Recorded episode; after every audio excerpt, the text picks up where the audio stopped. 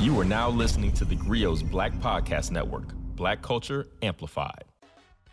Hi, and welcome to the Blackest Questions. I'm your host, Dr. Christina Greer, politics editor for The Griot and associate professor of political science at Fordham University. In this podcast, we ask our guests five of the Blackest questions so we can learn a little bit more about them and have some fun while we're doing it. We're also going to learn a lot about Black history, past and present. So here's how this works we have five rounds of questions about us Black history, the entire diaspora, current events, you name it. And with each round, the questions get a little tougher, and the guest has 10 seconds to get it right. If they answer the question correctly, they'll receive one symbolic black fist and they'll hear this. And if they get it wrong, they'll hear this. But we still love them anyway. And after the five questions, there'll be a black bonus round at the end just for fun, and I like to call it Black Lightning. So, our guest for this episode is food editor of the Philadelphia Inquirer and regional chair of the world's 50 Best Restaurants, Jamila Robinson. Jamila leads a team of reporters and directs its multi platform food content franchise. Jamila was also senior editor for features at the Atlanta Journal Constitution, where she led its features and entertainment team. Jamila is the chair of the James Beard Foundation Journalism Committee, super exciting, which organizes the highest honors in food media. She also serves as the coach and mentor for the JBF Fellowship Program. Jamila is an idea person, an avid traveler, and in her free time, coaches figure skating. And her love language is pie. Jamila, thank you so much for joining the Blackest Questions. I am so excited to have you here. Dr. Greer, thank you so much for having me. I'm so excited to be here. Love talking about a little bit of Black stuff. So great to be here.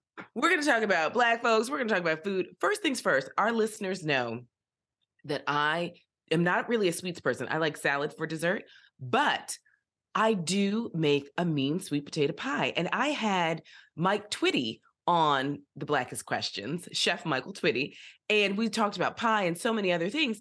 And I got so many uh, listeners DMing and emailing saying, Can I get your grandmother's sweet potato pie recipe? And I asked my cousins, and they said, Absolutely not. That is in the family. What's your stance on sharing recipes? Oh, I think you should share the recipes. Okay. Recipes are a part of our canon. Mm-hmm. It's a mm-hmm. kind of storytelling. And, you know, you'll see people on Twitter and on Instagram saying, oh, we're losing recipes. But what I think what happens if we don't share recipes, we lose our family stories. Mm-hmm. You can't get my grandmother's sweet potato, sweet potato pie recipe without talking to her first. So you're going to hear about her life, her story, and that's why we share recipes. It's not just adding a little bit of cinnamon, a little bit of nutmeg. It is about the relationships and how we talk to each other and how we share. So definitely share your family's recipes, write them down. So if the love language is pie, then what's your favorite pie? Um, lemon tart. A lemon tart, lemon meringue is my absolute favorite pie. It's the first thing I remember learning how to make. It's how it was communicating with my grandmother, her trying to keep me quiet because I talked too much. And no. so she would give me an egg white and um, a quarter cup of sugar, and she would give me a whisk and say, count to 150. And I had to go one, two, three, four, five, six, seven, eight, nine, 10, two, two, three. And then I had, when I got to 150, I had to switch arms. And that's how we got meringue. Um, so are you ready to play the blackest question? I can, black- I can tell you're about to kill it. I feel it. I feel it. Question number one Known as one of the greatest composers of our time, this American composer, pianist, and organist was the first African American to win the Pulitzer Prize for Music in 1996. Who is he? Pianist, organist. Oh, I only have 10 seconds to do this, don't I? Don't I? I was going to say Quincy Jones, but I don't think that's right. Ooh, that's a really great guess. The answer, that's a really solid guess. The answer is George Theophilus Walker. So, Walker. Walker. So, for a number of years, he toured extensively in the United States and abroad as an accomplished pianist. He then went on to hold teaching posts at various institutions, including Smith College, which is where I held a fellowship, University of Col- Colorado Boulder, and Rutgers in Jersey. Shout out to Jersey. Um, the number of influences can be heard of in his music, including the surrealism of Schoenberg, the rhythmic complexities of Stravinsky, the colorful orchestrations of Debussy and Ravel, and the Black folk idioms of his own heritage. And in 1996, after a decades long decorated career, Walker became the first African American to win the Pulitzer Prize in Music for his work Lilacs. So I was told by my producers that you studied classical music and you also mentioned Ravel as one of your favorite composers. So how did you come to love classical music? We've got pie baking, we've got classical music, we're all over the place and I love it. Well, um, I started playing the violin when I was five or six years old. Mm-hmm. Um, mm-hmm. I come from a family of musicians. Everybody played music, either played the piano or played violin. My brothers play trumpet and violin. And I, um, it's one of the first things that I fell in love with was playing the violin. I love the way that it made me feel to play mm-hmm. music and to have that develop an ear and um, I mean, music is is universal. Um, and I always found an extraordinary amount of joy in in playing music and playing the violin. I tell people all the time I didn't play sports as a kid. I played in symphonies, and it sort of guides how I work with people, sort of taking the competition out of a lot of the work that we do in putting in the collaboration because you have to work you have to have a conductor who's going to be able to bring out the best in the strings and the mm-hmm. best in the bassoon and the best in the horns. Um, in high school i played in a quartet uh, and played in a lot of museums and um, and did a lot of events a lot of weddings. Um, and I, it still brings me an extraordinary amount of joy. I love ravel Bolero. Um, Ravel's one of my favorite composers. Um, so yes, I'm. It's too bad that I missed that question because, of course, it's George Walker. But right. What did I call him? Ravel? What? This is my, you know, my brain freeze. Ravel. So here's a question though, because I love I love Mozart. Mozart is my favorite. You know, I just I write a lot to Mozart. It sounds like though you're saying that being part of an orchestra in many ways is about being part of a team the way some people have, have, thought about sports. I always think about folks from Detroit. Everyone I met, meet from Detroit plays some sort of instrument and has some sort of musical uh, foundation. It's almost like, you know, that the area in Virginia where like Missy and Timbaland and Ginuwine are from. My Detroit friends, I'm like, does everyone have a musical bone in their body? Uh, we probably, just, we all went to we all went to Cass Tech, CT fired up. um, uh, you know, we had a symphony that that was um, extraordinary, um, you know, great musicians, um, musicians who had were uh, alumni who played in the Detroit Symphony, who would come back and give master classes. I played in the Detroit Symphony Civic Orchestra um, with some really important uh, musicians, and you know, it's Motown. Mm-hmm. And when you think about Motown, um, that background, I was listening to The Wiz the other day, and there's part of the Emerald City sequence that is all strings and da da da da da da da, and the strings are going da da da da da da da, and it, it is so glorious to hear that. And and mm-hmm. I think that we should think about classical music in contemporary terms. Oh, absolutely. Hip hop is the most important and most um, uh, most important musical genre. And so a lot of orchestras are looking at how to um, arrange hip hop because it has so many notes and it's so complex and it's so interesting. And so I find I find classical music that foundation to be so important in terms of helping to ground um, understanding. You know, Ravel uh, jazz and um and and that was what he was inspired by. He was inspired by all the black musicians who were playing in france and and learned a lot about how to uh, so that is a guiding point of a lot of his music and i find that to be really compelling to see how our history is infused especially in uh, 20th century music and you see uh, you know, our influence from being in other parts of the world Absolutely. You know, we we've had Terence Blanchard on, who's a friend of uh, the Grio, and he talked a lot about just what you're saying this link between classical music and orchestral music to jazz to hip hop and so many other forms. Now, tell us though how you made this transition from the orchestra to the kitchens.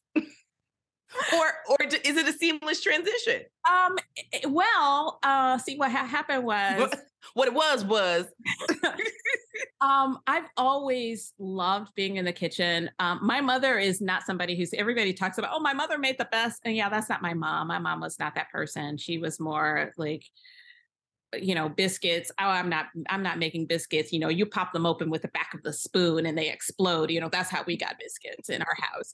Um, but i was always really fascinated with cooking and the most interesting thing for me I, being a journalist i should say was the only thing i ever wanted to do. I wanted to write about classical music and that was sort of my plan. I wanted to be a classical music critic and um, in in my first uh, in uh, apprenticeship at the Detroit Free Press, um, they put me in pop music. Um, but and in my first internship, I had to um, I had to I was a, a, graphic designer and I had to design the um, food pages.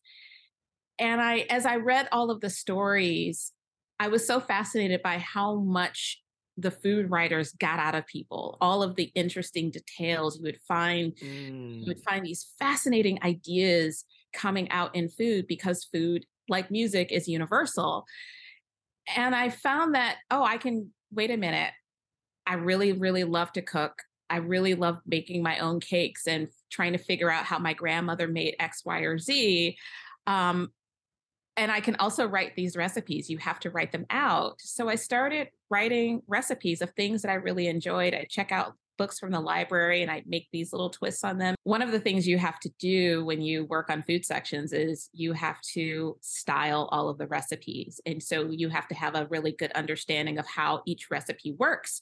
And then you have to photograph it, make sure it looks mm-hmm. beautiful. You have to test it to see if it comes out. Does it look like the picture? Um, and because I have this kind of artsy ish background, um, I started doing a lot of that, a lot more styling and then i started asking questions about the food and that was that became such an interesting way to talk to people i love going into a room at, with people i don't know and then asking them how their family cooked rice mm. because you'll find out if it was jollof or if it was a tahdig, like a lot of people that I grew up around in Michigan, like a lot of Middle Easterners, um, like that crispy rice on the bottom. Right. That's right. I, or if it was like Rice-A-Roni, like we had in my house, um, because that tells you a story about women working, about mm-hmm. uh, feminism, um, about um, making different choices about how you spend your time. My mother was not somebody who wanted to spend her time in the kitchen, right? And um, and and you find out a lot of things about people, and it's the last thing. Food is the last thing we move, we lose when we move to a different place. We are calling our parents and asking, "How did you make those chicken and noodle? How did you make that chicken and noodle dish? How did you make that jollof rice? What kind of spices did you use?" And you find out these stories about them. So that was a lot of the transition, and then just discovering that because food is is universal it touches every sector of what we do in journalism whether that is politics or the economy immigration um, entertainment. You can't talk about sports without talking about food. You can't talk about immigration without talking about food and you can't talk about restaurants without talking about the economy. That's right. So um, and and so i find found that to be the the greatest pathway for deeper engagement. Um, and it just helps me do my job better. Um, as newspapers and other media organizations were going through this transition, this digital transformation, well, food is such an easy, um, it's like a, the most direct pathway to transformation because everybody has to do it, everybody right. has to experience it, and you can frame food in so, so many, many different directions. Okay, I'm fascinated by this. I'm fascinated by you. Uh, we're going to take a quick commercial break. We're playing the Blackest Questions with Jamila Robinson, and we'll be right back. The Grio Black Podcast Network is here, and it's everything you've been waiting for news, talk, entertainment, sports, and today's issues, all from the Black perspective. Ready for real talk and Black culture amplified? Be inspired. Listen to new and established voices now on the Grio Black Podcast Network. Listen today on the Grio mobile app and tune in everywhere great podcasts are heard. Okay, Jamila, we are back playing the blackest questions. Are you ready for question number two? I'm going to circle back at some point because I'm a rice connoisseur. So we're going to get to the bottom of more of this rice conversation. But in the meantime, in between time, are you ready for question number two? Let's go. Okay. Considered one of the most influential contemporary American artists, she rewrote the rules of image making by creating work that insists on the worth of Black women, both in art and in life, working in text, fabric, audio, digital images, installation videos, and is best known for her photography. Who is she? Oh, I thought that was going in a different direction. That's what we do in the Black Question. Uh, oh gosh, I can see her artwork. Um,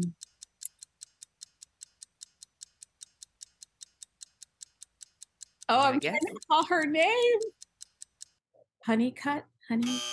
Um, it's Carrie Mae Weems. Carrie Mae Weems. Oh, I don't know. So, Carrie Mae Weems has investigated family relationships, cultural identity, sexism, class, political systems, and the consequences of power. Determined as ever to enter the picture, both literally and metaphorically, Weems has sustained an ongoing dialogue within contemporary discourse for over 30 years. And in 2013, she received the MacArthur Genius Grant, as well as the Congressional Black Caucus Foundation's Lifetime Achievement Award. She also received the BET Honors Visual Artist Award, the Lucy Award for Fine Art Photography, and so many other awards and and was one of four artists honored at the Guggenheim's 2014 International Gala. So Carrie Mae Weems is just one of my inspirations for contemporary uh, art and obviously photography. Um, so we've got food, we've got music. So naturally, I got to ask you about art. Who is your favorite contemporary artist, and how much do you see food, art, and music blending in as one in the work you do and also in in just your your free time oh my gosh i am in love with amy sherald mm, yeah um, yeah really and i her imagery and and that's where i thought you were going mm-hmm. um her imagery her portraiture i find so breathtaking and compelling um, there are a couple of pieces. One that I love called "Miss Everything," and there it's a woman in a black pillbox hat. And I'm doing a little shimmy right now because that's how I think of her. So she's got this red pillbox hat and she's got her coffee cup. And I love the way that Amy Sherald plays with these ideas and images of contemporary of especially of young black women mm-hmm she has a new painting um, called As She Sees It. And I, the first time I, I saw it, I thought it was a, a portrait. um, I wear a lot of bright colors. I, um, I love Prince. And there's this, she's, there's this picture of this woman who where she's wearing her hair like mine. She has on a leopard coat, which is a reference to another painting. And she's got on these bright orange pants and I I thought, well, when did I sit for a portrait? Right. Is this me? Um, and, and, and that I think is something that art should do for you. You should be mm-hmm. able to see yourself and be inspired by it. And and I every time I see an Amy Sherald um, painting, whether it is of her Breonna Taylor or if it's um, the the the bathers, um, I feel so connected to that imagery because those are all women, black women I, I know in some way.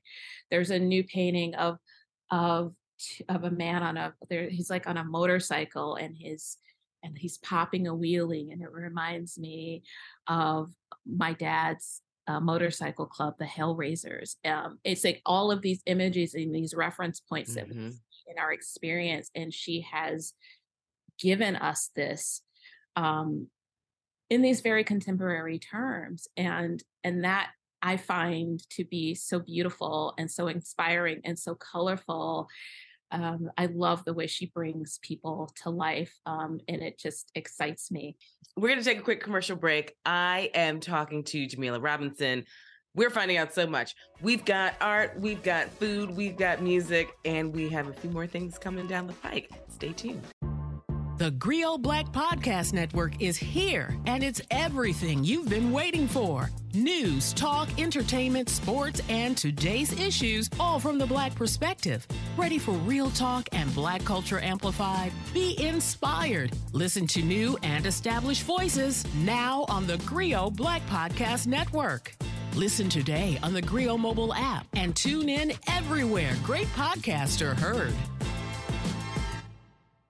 Witty, honest, entertaining. Introducing Dear Culture with Panama Jackson on the Grio Black Podcast Network. Listen today on the Grio mobile app for all the black culture debates you don't want to miss. Also available wherever great podcasts are heard. We're back and we're playing the Blackest Questions uh, with Jamila Robinson. Jamila, are you ready for question number three? I'm going to try number three. Okay. See, and the, the beauty of the Blackest Questions, Jamila, is listen, we do our best, but it's not all about getting them, you know, 100%. It's about learning about Black history as American history. That's my argument uh, on this podcast that everyone should know these things, right? Not just Black folks, but everyone should know about all the great folks, uh, Black people who have contributed to art, music, culture, society, politics, you name it. So, question number three.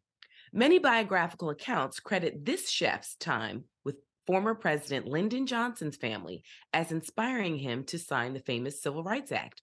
Due to traveling together on a trip back to Washington, the chef and the Johnsons found they couldn't eat together, use the restroom, or find shelter at the same facilities because the chef was Black. What was the chef's name? Oh my gosh, I should know this chef's name, and I can see his face, and I cannot recall his name right now, but he was the chef. Adrian Miller has written about this chef.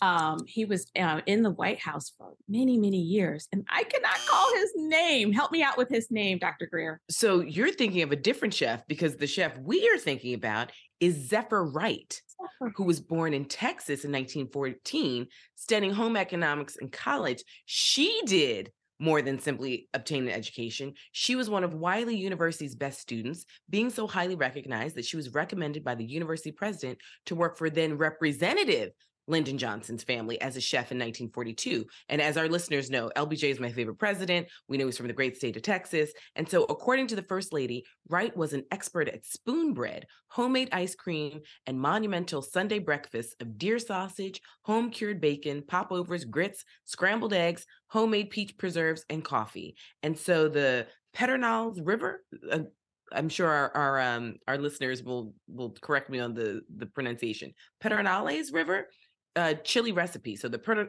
Pedernales River chili recipe was so popular, it was printed on cards and passed out to White House visitors. And Zephyr Wright also held the pen that endorsed the historic Civil Rights Act of 1964. And so, Jamila, I was just telling my students, you know, when a president signs a bill uh, into law, you know, when when Congress brings a president a bill, and I ask my students, why does the president have 10 to 20 pens right in front of him? And they rightly guessed, oh, so he can give them out to the different people who help pass that legislation, right? So he signs a little bit with each pen. And so the fact that Zephyr Wright had one of those pens with the passage of the Civil Rights Act, when we know that so many people, especially so many African Americans, contributed to the passage of the Civil Rights Act, that just warmed my heart. And I'm so excited to learn more about who she was. So had you heard of her before? It gives me chills. I haven't heard of her. And that gives me that gives me chills because we know so much about so many of the black chefs that worked in the White House kitchens and worked for so much of the congressional staff and actually contributed to the um, to the canon, whether that was um, James Hemings or all the others. But Zephyr Wright is a name that I don't know, and I that story just gives me um, it I mean, it it's I can feel it in my soul. Yes, and as a political scientist, I feel like I to learn. I want to learn more. This is, you know, she's basically the confluence of Jamila and Chrissy talking in this food world and political world. Because imagine what she had seen and the conversations I'm sure she had with the president. As you said in the kitchen, as we learn about these recipes, it's all about conversations and learning. Time for a quick break. We'll be right back. Welcome back to the Blackest Questions. I'm so sure that there were some conversations had between the president and Zephyr Wright uh, in the in the the 20 some odd years between that incident uh, of them traveling and the passage of the the 1964 Civil Rights Act. And imagine imagine the conversation around I feed you, I I feed you, which is feeding somebody is the greatest act of love, mm-hmm. right? I, I feed you, but I can't sit next to you as I feed you and mm-hmm. feed the food that I prepared. So I can imagine this is why it's giving me me chills about the conversations that must have had been had and the progress that is required and the humanity that is that is necessary to make that kind of change. I have chills. So I want to I want to talk to you about that because I love the way you approach food writing. I think a lot of our listeners, you know, many of us have never met a food writer, right? It's it's not especially a black food writer. Let me be specific, um, because I know that you know this is not a field that a, a lot of black people are in, and so I want to talk a little bit more though about your journey and maybe you can give some advice you know we probably have listeners out here who are now fascinated or maybe they've been thinking about you know taking this passion and this knowledge they have about food and transitioning into a world that you're in so what advice would you give our listeners into how they can help you can help them shape a career in food journalism? Like what's a path? Your path was slightly different you came from the music world but can you give our listeners any tips or advice into sort of breaking into a world that seems a little closed off to be quite honest?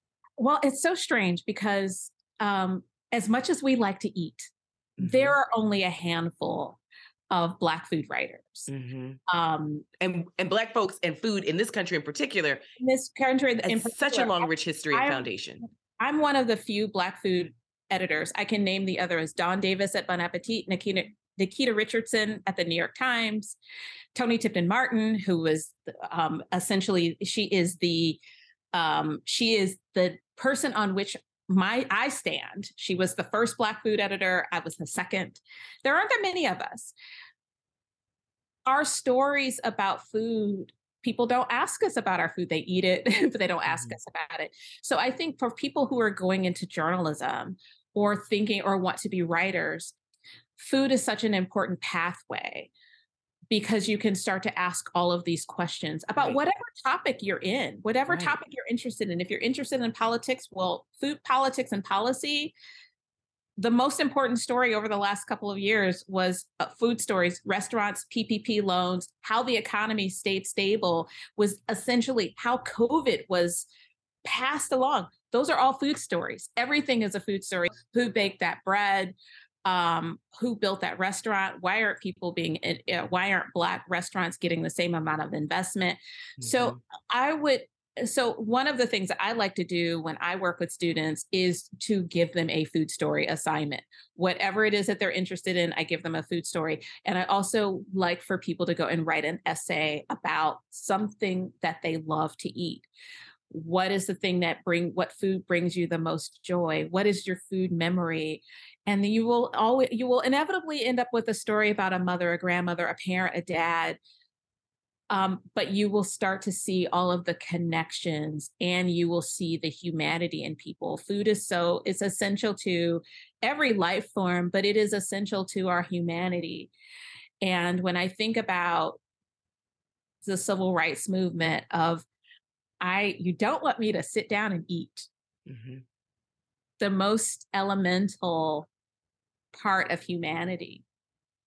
I find it most important to tell those stories of what we ate, why we ate it, why we cooked that food, how it changed when people came to the US, how the food changed. I mean, when I think about Ben's Chili Bowl in Washington, D.C., mm-hmm.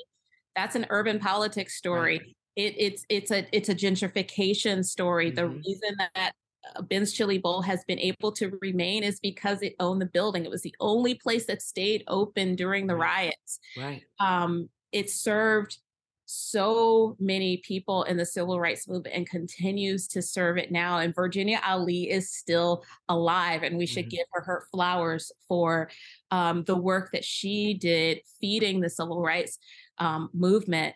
But it's also the story about politics and policy and Absolutely. and how neighborhoods change and investment disinvestment all plays into whether or not we can feed ourselves in our own neighborhoods. Time for a quick break. We'll be right back. Okay we are back. Jamila are you ready for question number four? Question number four come at me. Okay. Inspired by the black power movement in the united states this British organization existed from 1968 through 1973. What was it called? 1968. I'm going through all of my mental database of British trivia. It's going to be something really easy because the Brits love simplicity. Mm-hmm. You're correct. Is it the free? Is it? You is- ready? Yeah, I'm ready. It's the British Black Panther Party. That's what it is. Nigerian playwright Obi Egbuna founded the British Black Panthers, BBP, in 1968 in London's Notting Hill. In Britain, people of Caribbean, African, or South Asian descent, who were mainly immigrants from former British colonies, were considered to be Black. So the tripling of Britain's Black population from 300,000 to 1 million people occurred from 1961 to 1964, which led to increased racial and class tensions, especially in London's Afro Caribbean communities.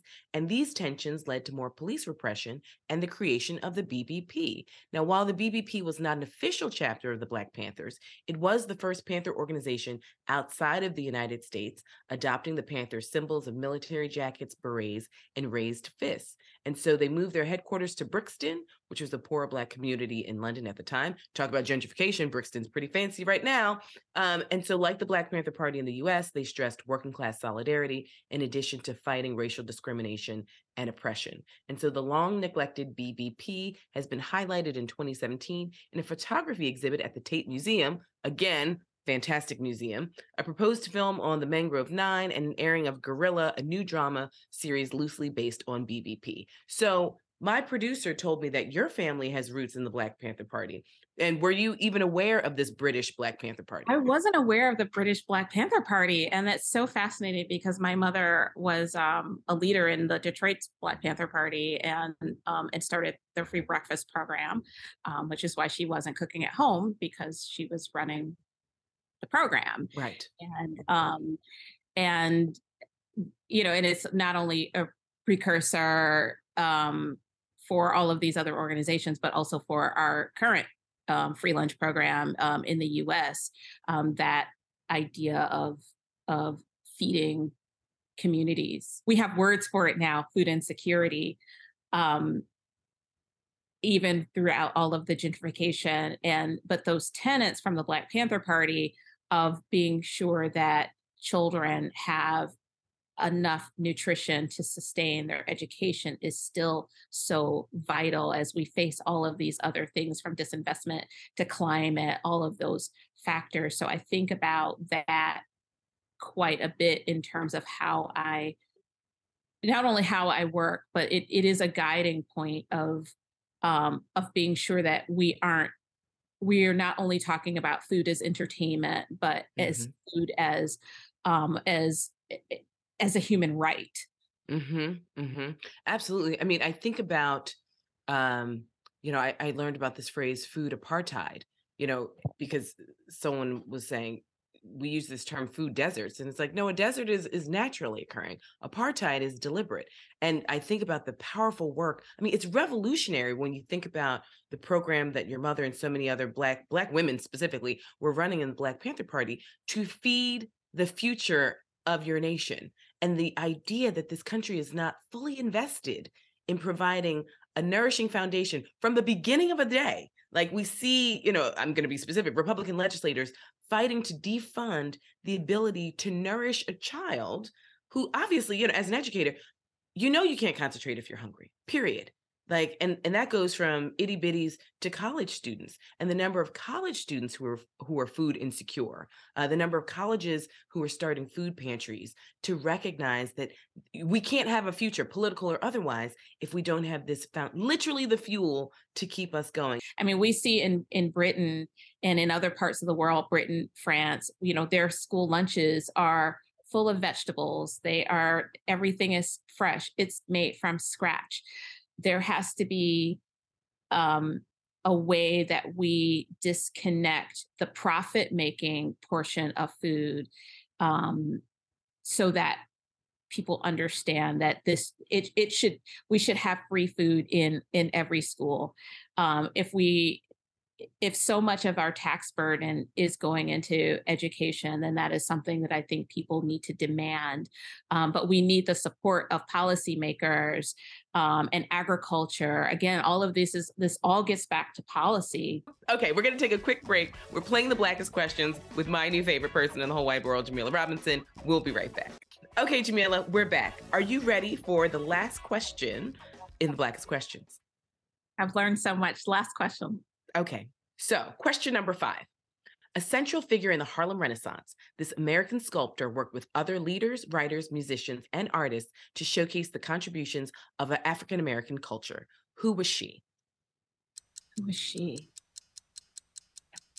I'm going through my mental database of all the artists and I can't think of her and I can't think of her name, but she was with because she had so many contemporaries. So I'm ready for the answer. Augusta Savage.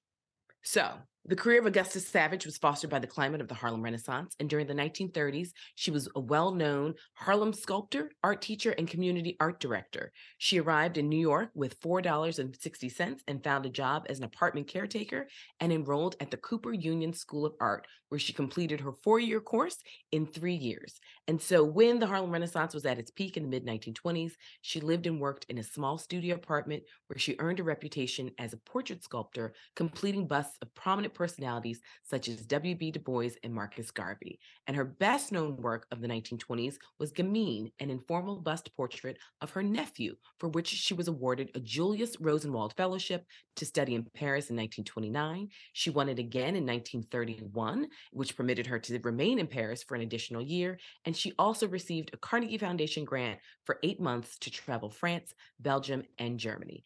And so your career has been pretty fascinating to me. And I know you're a very well traveled food journalist. Can you tell us um, some of the best places you like to eat? Well, uh, well, I, I, I go savage, uh, savage. Love Paris. I love Paris. Mm-hmm. Um, and as as you were telling her story, I was just thinking about, gosh, we always hear about Josephine Baker, but we don't hear about all the other so women many. who went so to Paris. Many. So many Black women went to Paris um, and found the thing that I found in Paris, which is a path to freedom and really learning how to live in my Americanness by going to Paris. Lo- I love eating in Paris. I have my favorite restaurants in, in Paris, but I also love eating in Brazil. Um, mm. it's where I kind of had a culinary epiphany was in Brazil, where I really learned about the other side of the transatlantic slave trade. Mm-hmm, we mm-hmm. go to Senegal and the uh, you know we go to these doors of no return but there's another side of that that hasn't been erased in brazil um, in bahia and you see the castles where people arrived versus where they departed in that story of brazil. So i love going to eat in brazil and feeling that connection um, um, but uh, but I, but i'm always going to love eating eating in paris so, and I listen, I love eating in Paris. We'll put that on the list. Maybe someone will give us a grant so we can talk about politics in Paris and food. So, really quickly, before I let you out of here and before we play Black Lightning, what's the best part of finding the world's best, the world's 50 best restaurants? Ha. Huh. Um, when you discover that the best part of finding some of the world's 50 best restaurants is is finding that sense of place mm. and that change that the restaurants don't have to be French, Italian, and sometimes Japanese. That the chefs that I'm most excited about and the restaurants I'm most excited about are ones that are telling the story of their lives. One of my favorite restaurants is a Nigerian Chinese restaurant in mm. London called Ikoyi. And it was two chefs who both wanted to uh, open restaurants, friends. One wanted to open a Nigerian restaurant, the other wanted to open up a, a, a Chinese restaurant. And so they said, well, wait, what if we came together and told the story of imperialism uh, through our dishes? So there's a smoked jollof rice on their menu that all you can say is, man, listen. Right. Um, there's a plantain steak, but they're doing more than just giving you delicious food. They're giving you a sense of place of where London is now and who mm-hmm. lives in London. Right. And the um, migration and immigration stories of so many millions of people over time and place so many people. There's a restaurant called Central in Lima, Peru, that is focused on um, Mayan and indigenous cuisine and reclaiming all of those dishes from the seeds all the way to what they are um, to what they what you eat on the plate. It's never just the food. It's never just the recipe. There's a big story behind that that is um, about colonialism. It is about the you know losing that indigenous culture. And so when chefs are doing more than just cooking they are giving you these ideas of where what we need more of. Mm-hmm. that's the thing that makes me so excited when those are the kinds of restaurants. I mean you know i think there are a lot of restaurants that I get excited about when they are transformational, when they are changing the way we think about food, the way we cook, the way our ideas around collaboration. Um, there are restaurants now that are doing that. There's mm-hmm. a there's um, there's a rest as I mentioned, Ikoyi is sort of my favorite restaurant on the list right now, but there are so many others that are in the 51 to 100 mm-hmm. um, that are changing the way that we are going to be experiencing restaurants for the next 10 years. And I'm most excited about that those chefs are from all over the world. They are mm-hmm. from Dubai, they're from Peru, they're from Nigeria, they are from a, lo- a, much bigger swath of the world. I used to say that, well, how can you be one of the 50 best, best restaurants if you exclude a huge portion of the planet. Okay, we're going to take a quick break and then Jamila's going to play the Blackest Questions lightning round. Okay, Jamila, we're back. So before I let you go, we've got time for just a quick bonus round. I like to call it Black Lightning. And this is just yes and no answers. This boom, from the heart, okay? It's nice, quick, fast. You ready? Ready. Best Michael Jackson album. Off the wall. If you had to choose, Detroit or DC? Detroit. Where are the best chefs? Uh, Philadelphia. How do you cook your rice? Like a tahdig, bottom of the pot, oil, um, turmeric, saffron. Mm. Ooh, yes. Okay, you've mentioned The Wiz. We know that you love The Wiz. I'm going to ask you a few fun Wiz questions. Your favorite character from The Wiz? Scarecrow. Okay. If you had to choose, who would you be in The Wiz? I'm going to be the lady who's like, I want to be seen green. I'm the dancer. Yes. I'm like orchestrating the whole thing. Um, okay. yeah. Favorite song from The Wiz? Emerald City Sequence. Okay. Now we're going to shift back to some food. Do you prefer red or white wine? White. If you had to choose, your next trip would be to Rio or to Paris? Paris. And you told my producer that Philly has the best food. And where are the best bakeries, though? Ooh. Chicago. I'm gonna I'm gonna go, I'm gonna pick Chicago on that. One. Okay. All right. So Jamila, one, you gotta promise me you're gonna come back to the Blackest Question. I'm gonna come back. I want to thank you so much for sharing your knowledge and also just your love of not food, not just food, but food culture and the politics and all the things that surround it. I don't think I will ever look at a restaurant the same way ever again. And I know that as we, you know, go into uh, a, a, series of transitions, we're, we're all living in cities where we're seeing gentrification, sort of a, a new political environment in a lot of ways, and we know that there's a disinvestment in cities which will change our culinary landscape. I just want to thank you so much for providing a foundation and some context for us to have a deeper knowledge and and also just for playing the blackest questions. Oh, thank you so much for having me, Dr. Greer. It's so oh. I can't wait to come back and yes, let's keep eating, keep living. Yes, and I can't wait to try this lamb and these pot pies. So I want to thank you all for listening to The Blackest Questions. The show is produced by Sasha Armstrong, Akila Shedrick, Jeffrey Trudeau, and Regina Griffin is our managing editor of podcasts. If you like what you heard, subscribe to this podcast so you never miss an episode, and please download the Grio app to listen and watch many more great shows.